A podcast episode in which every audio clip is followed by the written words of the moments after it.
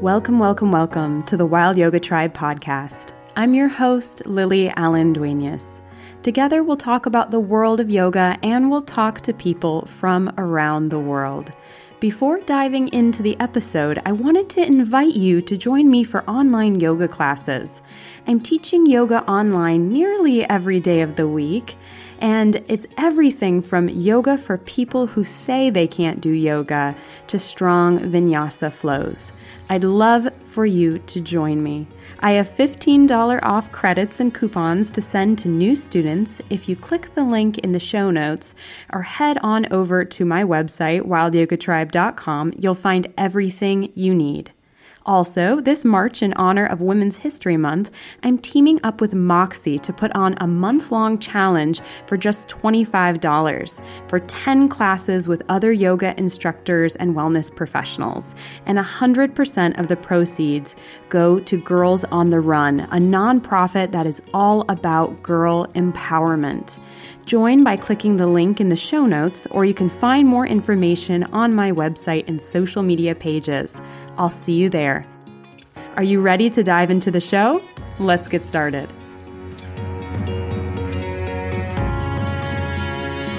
Welcome, welcome, welcome back to the Wild Yoga Tribe podcast. Today, I am so excited to welcome Nubia Teixeira onto the show today. She is a Brazilian born yogini who has devoted herself to teaching many different aspects of yoga and dance for the past 30 years. She perceives yoga as a healing art, and her refinement and unique style overflows with sacred meaning and heartfelt inspiration. Nubia leads workshops and teacher trainings and retreats locally and all around the world. So I am so excited to welcome Nubia onto the show today. Thank you so much for being here. Thank you, Lily. Thank you so much. What an honor to be here with you. Thank you. So, Nubia, could you share with our listeners how yoga first came into your life? I call yoga grace in my life. When I was 16, I was in, really into theater and I thought that was going to be my path. And I began just noticing how the ability to express my feelings and my moods and all the energies and challenges that were going through me, moving through me was so important. And I loved theater for that. And when I started practicing yoga, I realized that art and spirituality are completely intertwined. And I used the means of yoga, the practices of yoga, as a way to converse and commune with the, divine and see the unseen and feel that there was a bigger force. I grew up Catholic, knowing about spirituality, knowing about that force, but I felt this shelter of yoga really gave me what I was here to do in this lifetime when I was 17, wanted to pursue the theater career anymore. I wanted to become a yoga teacher. Or at first wasn't even that, it was like I wanted to learn more about yoga. And it led me to a yoga school in Sao Paulo called Universidade de Yoga. It's a four year training, but after one year, you can start teaching. And uh, that's what happened. Amazing. I love how eloquently you said that yoga is a way to converse and commune with the divine. Uh, how do you feel that your practices helps you directly converse and commune with the divine? I don't even know how not to live in practice. It's all yoga from waking up to going to sleep. But that morning moment of uh, silence and connection with the spirit is really important for me. I need that transition between sleep, which is very spiritual. It's a journey. It's time to be practicing yoga as well. And it's just my time between me and spirit. God, goddesses, I, I there's that space for hearing, invoking, open to my intuition, see what are my priorities of this day and what are the commands for this day. So that time of silence, but it's not quiet because I don't do silent meditation. I don't hear silence. Even when I am silent, I'm always hearing the sounds and the voices. And so that moment of uh, silence, meaning just not much activity in the house, I can attune to the activities and movements of my heart and my emotions. And I really pray to hear commands and I spend some time listening to those. Beautiful. I love how you said that being asleep is a time to practice yoga as well. You're the first person I've ever encountered who has said that. Could you tell us more? You definitely piqued my interest. I'm not the first person to be talking about this. If you read the Gita, Bhagavad Gita, it says that what is night for the common people is time for practice for the yogi. And what is the regular day, the regular hours, the day for the regular people, common people, is the night for the yogi. While everybody else is sleeping, the yogi is awake doing its work. And then when everybody is awake, the yogi is sleeping because um, according to this view and this book of knowledge, the material world is not the priority of the yogi, but the spiritual world. And then growing up in Brazil and growing up, especially with uh, the family I chose this lifetime, we know that a lot of work is done during the night. I have beautiful aunties in my life. I grew up going to the church, Brazilian church, Catholic, but like a good Brazilian, going Fridays to the um, white uh, hand uh, terreiros, places of worship and connecting to spirit is something very common in Brazil. And I will say that I have a few aunties again that are really important in my life. And I'll mention now this one Isabel, she told me many times, You are always ready. When I come to get you to do spiritual work during the night, you are always ready. Some of your cousins, I have to work really hard to convince them, You're always ready. And she would take me in this journey, as she says, where we would be doing healing work. And I know that we go somewhere when we are sleeping. Our spirit goes somewhere. The body is there. Our spirit soars and uh, setting an intention of um, sleeping and uh, continue working towards your spiritual evolution and continue doing your spiritual work is really important. I'm grateful that you shared that from the Gita and good point for reflection for me and for our listeners. And so, Nubia, could you talk to us more about what you feel like the essence of yoga is. I know you mentioned in the beginning that it's grace, but I wasn't sure if there was more that you wanted to speak about on the essence of yoga. The essence of yoga, it is grace. How that reflects in one's life, it all depends on one's karma and one's needs, right? There's this sense of a bounty that is being distributed to many at the same time, but it's not everybody that needs the same type of medicine. So there is not one way of practicing and receiving yoga. But this sense of reconnection, reunion, nourishment, shelter, solace, inspiration that comes with yoga, all of this goes into this grace. So grace can be given by the one that holds that bounty.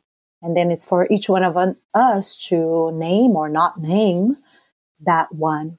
So I personally, in my personal journey, call this one our Divine Mother. And I know that she is the holder of this bounty. What she offers me is quite different than what she offers you. And also what she offered me when I was 16 is quite different than what she offers me now that I'm 50 and will be very different in the moment of my death. She's always there giving me exactly what I need. So to define yoga is really hard, but the essence, it's grace. And that grace is a push, that grace is a door that closes and allows you to stay put on your path like this huge moment of uh, suffering in our world right now can be perceived also as um, grace, fierce grace that is coming to stop us. In the beginning was so obvious, like when the airplanes stopped flying and we stayed home more, nature was thriving. We were with our families and we were like looking into the issues that we needed to look and so forth. That type of grace. When I go to practice yogasana, there isn't a formula that it will always work for me. You always do the Surya Namaskar. No, I will not. Sometimes I just need to lay on the ground and do a yin pose for 10 minutes, hold a pose and wait for that grace to come in the form of, ah, oh, softening my, you know, softer tissues and the opening my body in a very deep and healing way. Sometimes, yes, today is a day for 10, 12 Surya Namaskar. Today is a day to cry. And tomorrow might be a day of doing a big back bend and opening my heart. And so it's not a formula. It's not, it cannot be defined, the practice itself in one single way. I couldn't agree more. I think the practice of yoga is also learning about listening and responding to the needs of your being and body at that time you can't just immediately say, oh no, it's, I practice one hour of asana practice. It's always going to be a vinyasa flow every day. That's my tapas. That's my disciplines. I think really it comes from more being in alignment and attunement to what our body and and our soul and our energy needs. It's that listening, that that that attunement, as as I said, that I think really is a gift of progressing and journeying on the path of yoga. Thank you, Nubia, for walking us through uh, more about how the practice can shift from day to day or from moment to be more in alignment for what you need. Can you talk to us more about what practices of yoga you currently are practicing or what you feel are some of the more important practices of yoga to incorporate in our lives and in our days? Well, I'll begin with the practice of listening, listening to your needs and also listening to the needs of others. And then the practice of feeling, feeling your emotions, what is rising in your body, and then attuning to others as they go through their own emotions and motions as well. And then the practice of seeing, seeing what is, and also you can see with your eyes closed inside what are the areas in your physical body that are not receiving love, the areas in your life that are not being loved, and then look outside and see what are the people and the things in your life that are not being seen or being loved and receiving attention. So, hearing, feeling, seeing, Mm, I think it's really important. So, I have an incantation I teach my students. May I see what I need to see in order to do what I need to do. May I hear what I need to hear in order to say what I need to say. May I feel what I need to feel in order to heal what I need to heal. So these are my three main focuses in my own practice for my own self so I can be better serving her will, the Divine Mother, and be more helpful to others and to myself. I, I am a Bhakta, so the devotee of the Divine Mother, so I will always refer to a higher source outside. that was incredibly beautiful.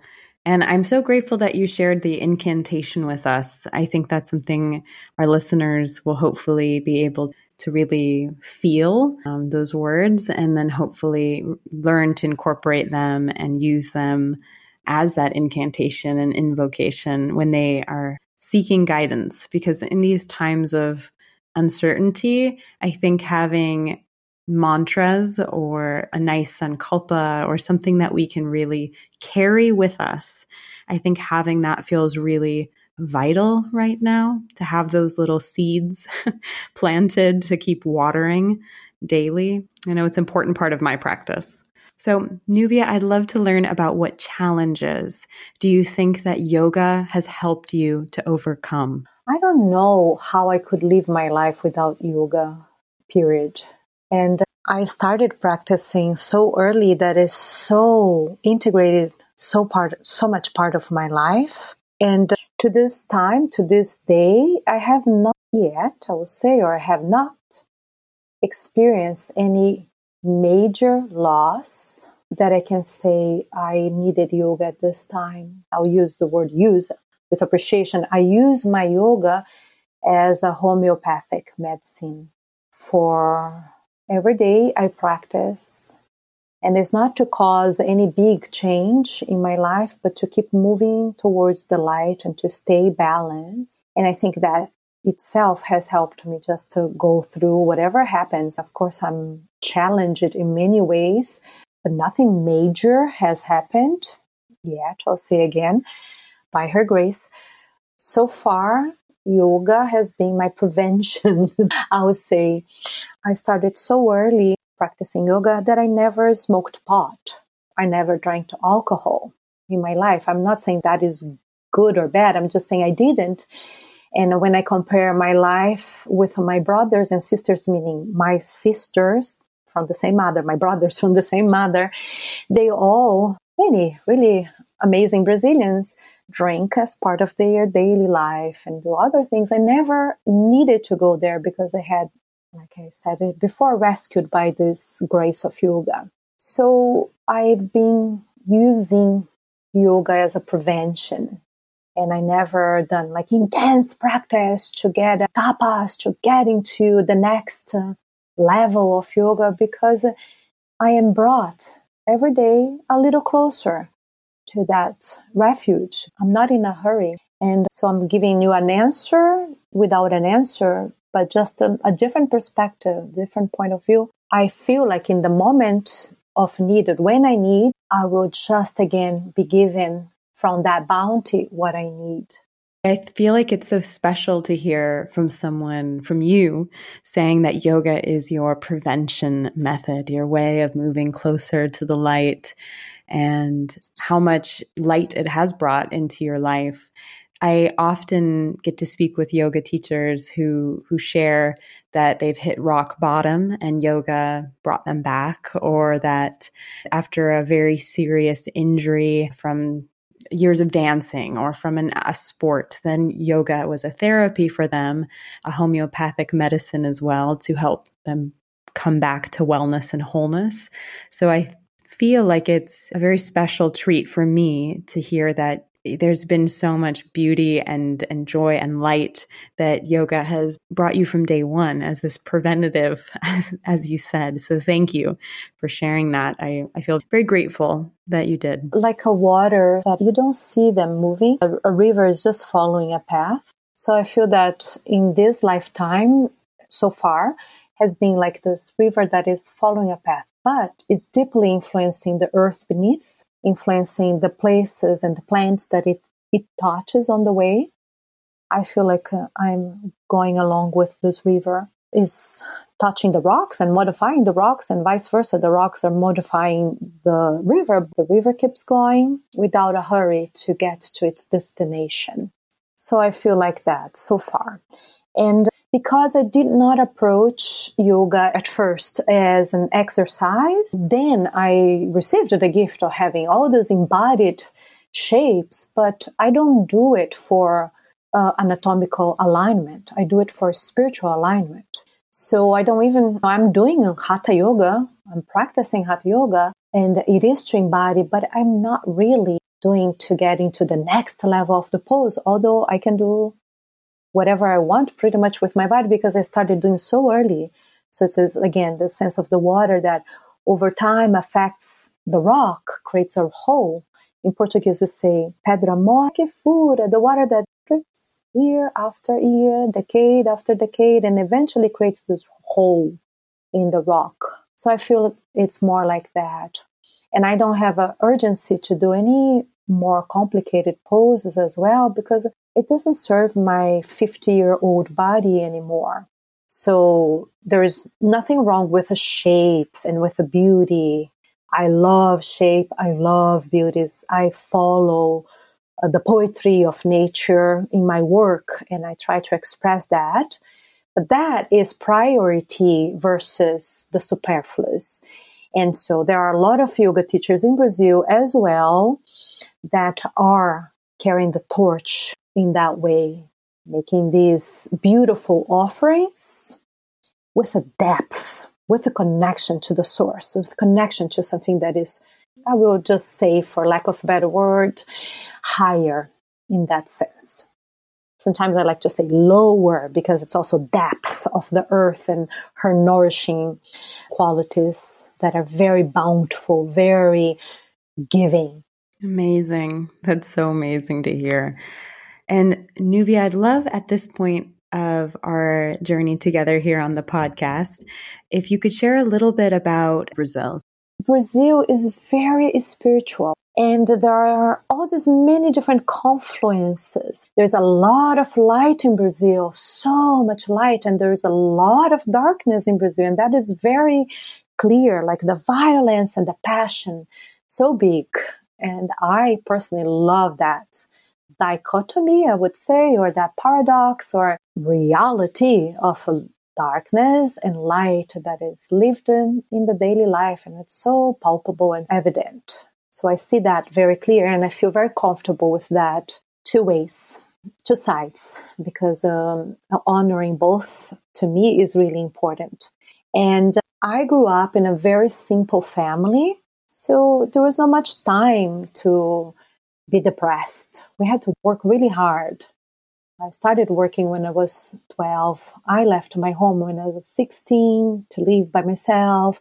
So working is a great tool to not be, you know, caught into the fabric of ego. You just don't have time to feel too deeply. I'm not saying that's good, but that's how I see that many Brazilians live in the realm that I grew up with. You just wake up really early, before the sun, way before the sun, you drink your little coffee, you go to work. And then you work all day and then you come back and just life is work. And there is something about that that is very refreshing to me to focus in the work. What is the work that needs to be done? So then I'm not lost into despair because there is always work to be done. And that is just one side. Later on, when I started teaching yoga, somehow I was brought to the wealthiest people in Sao Paulo. My students were very wealthy, and I was able to contribute with my waters in those places as well because then I started noticing wow, there's so much richness here and so much despair. There is so much doubt, there's so much fear, there's so much need to confirmation, to have confirmation about your identity and to the identity was so far from the reality of that soul, that spirit. So I was able to see that other part. I'm not criticizing, I'm just saying my experience. And then I was able to also see, oh, it's um, another reality here in Brazil. There's this happening. A lot of pain, a lot of pain, along with a lot of possessions. So Brazil is like that. There is a small group of people that are living with a lot of uh, wealth and that are lost spiritually, and a huge group of people that are living to just meet their basic means and they have so much joy and so much mission in the daily life, which is very basic. Does that explain a little bit? Beautiful glimpse into Brazil. yes. the darkness, the light, and everything in between. I feel grateful you didn't just talk about the beaches or the the animals, but instead went more into the heart of Brazil. So thank you for taking us there with you. And Nubia, I would love for you to share with our listeners what online offerings or retreats or things that you you have so that they can get in touch and know where to find you. Thank you so much for offering that. First of all, comment. You get my book, Yoga and the Art of Mudras. And then I have an audio uh, CD that is available on iTunes. It's a pranayama I recorded in 2005. I was pregnant. And you can just uh, access that on also Spotify. The name of the CD is May Our Breath Be Our Prayer. And my husband, Jai Uttal, a beautiful musician and Bhakta, he did all the music for my CD and our friend Ben Leinbach was the engineer and sometimes he would correct me say world world because i couldn't say that word it was so hard. So that's free access. And now I have just for now my Nubia Teixeira website is down, but I have a nubiayoga.com, which is my where I'm putting all my offerings, online offerings for now. And lastly, I would love for you to join me on Patreon. This is where I'm putting my love, my attention, and I have my devotional yoga school. It's called Bhakti Nova, like Bossa Nova, on Patreon. Every week on Monday, I release a yoga, Bhakti Nova yoga class. Thank you so much for sharing that, Nubia. And for all our listeners, I will link everything in the show notes wherever you are listening to podcasts. And it will also be all linked on my website, wildyogatribe.com. So you can head on over there and have everything you need to get in touch with Nubia as well. So thank you so much, Nubia, for the gift of your time today. It has been a true joy to be with you. Thank you. Thank you so much, Lily. I love the name of your podcast, Wild Yoga Tribe. And I really love the work you are doing. Very grateful. And thank you for the opportunity for sharing my little story on yoga. Thank you so much for tuning in to this episode of the Wild Yoga Tribe podcast. My conversation with Nubia Teixeira, a yoga teacher from Brazil, was soul stirring and soul shifting as we took a deep dive into the spiritual sphere of yoga as a way to converse and commune with the divine. I hope that this conversation made something stir inside your own being and body as we talked about the essence of yoga being grace and the most vital elements of yoga being listening, feeling, and seeing. If you're looking to tune into a podcast episode that is all about the journey at the heart of yoga, then this is the conversation for you. Thank you for tuning in to the Wild Yoga Tribe podcast. Be well. Thank you for the gift of your attention today. If you feel called, please share this episode with someone who you think could benefit from it. Leaving a review would also be so appreciated. Also, I hope you can join me for yoga classes live streamed and on demand on Moxie, a new platform where I'm hosting classes. To take advantage of those $15 off coupons available for new students, the links are in the show notes as well as on my website, wildyogatribe.com. I'll see you on the mat. And as always, be well, dear one, be well.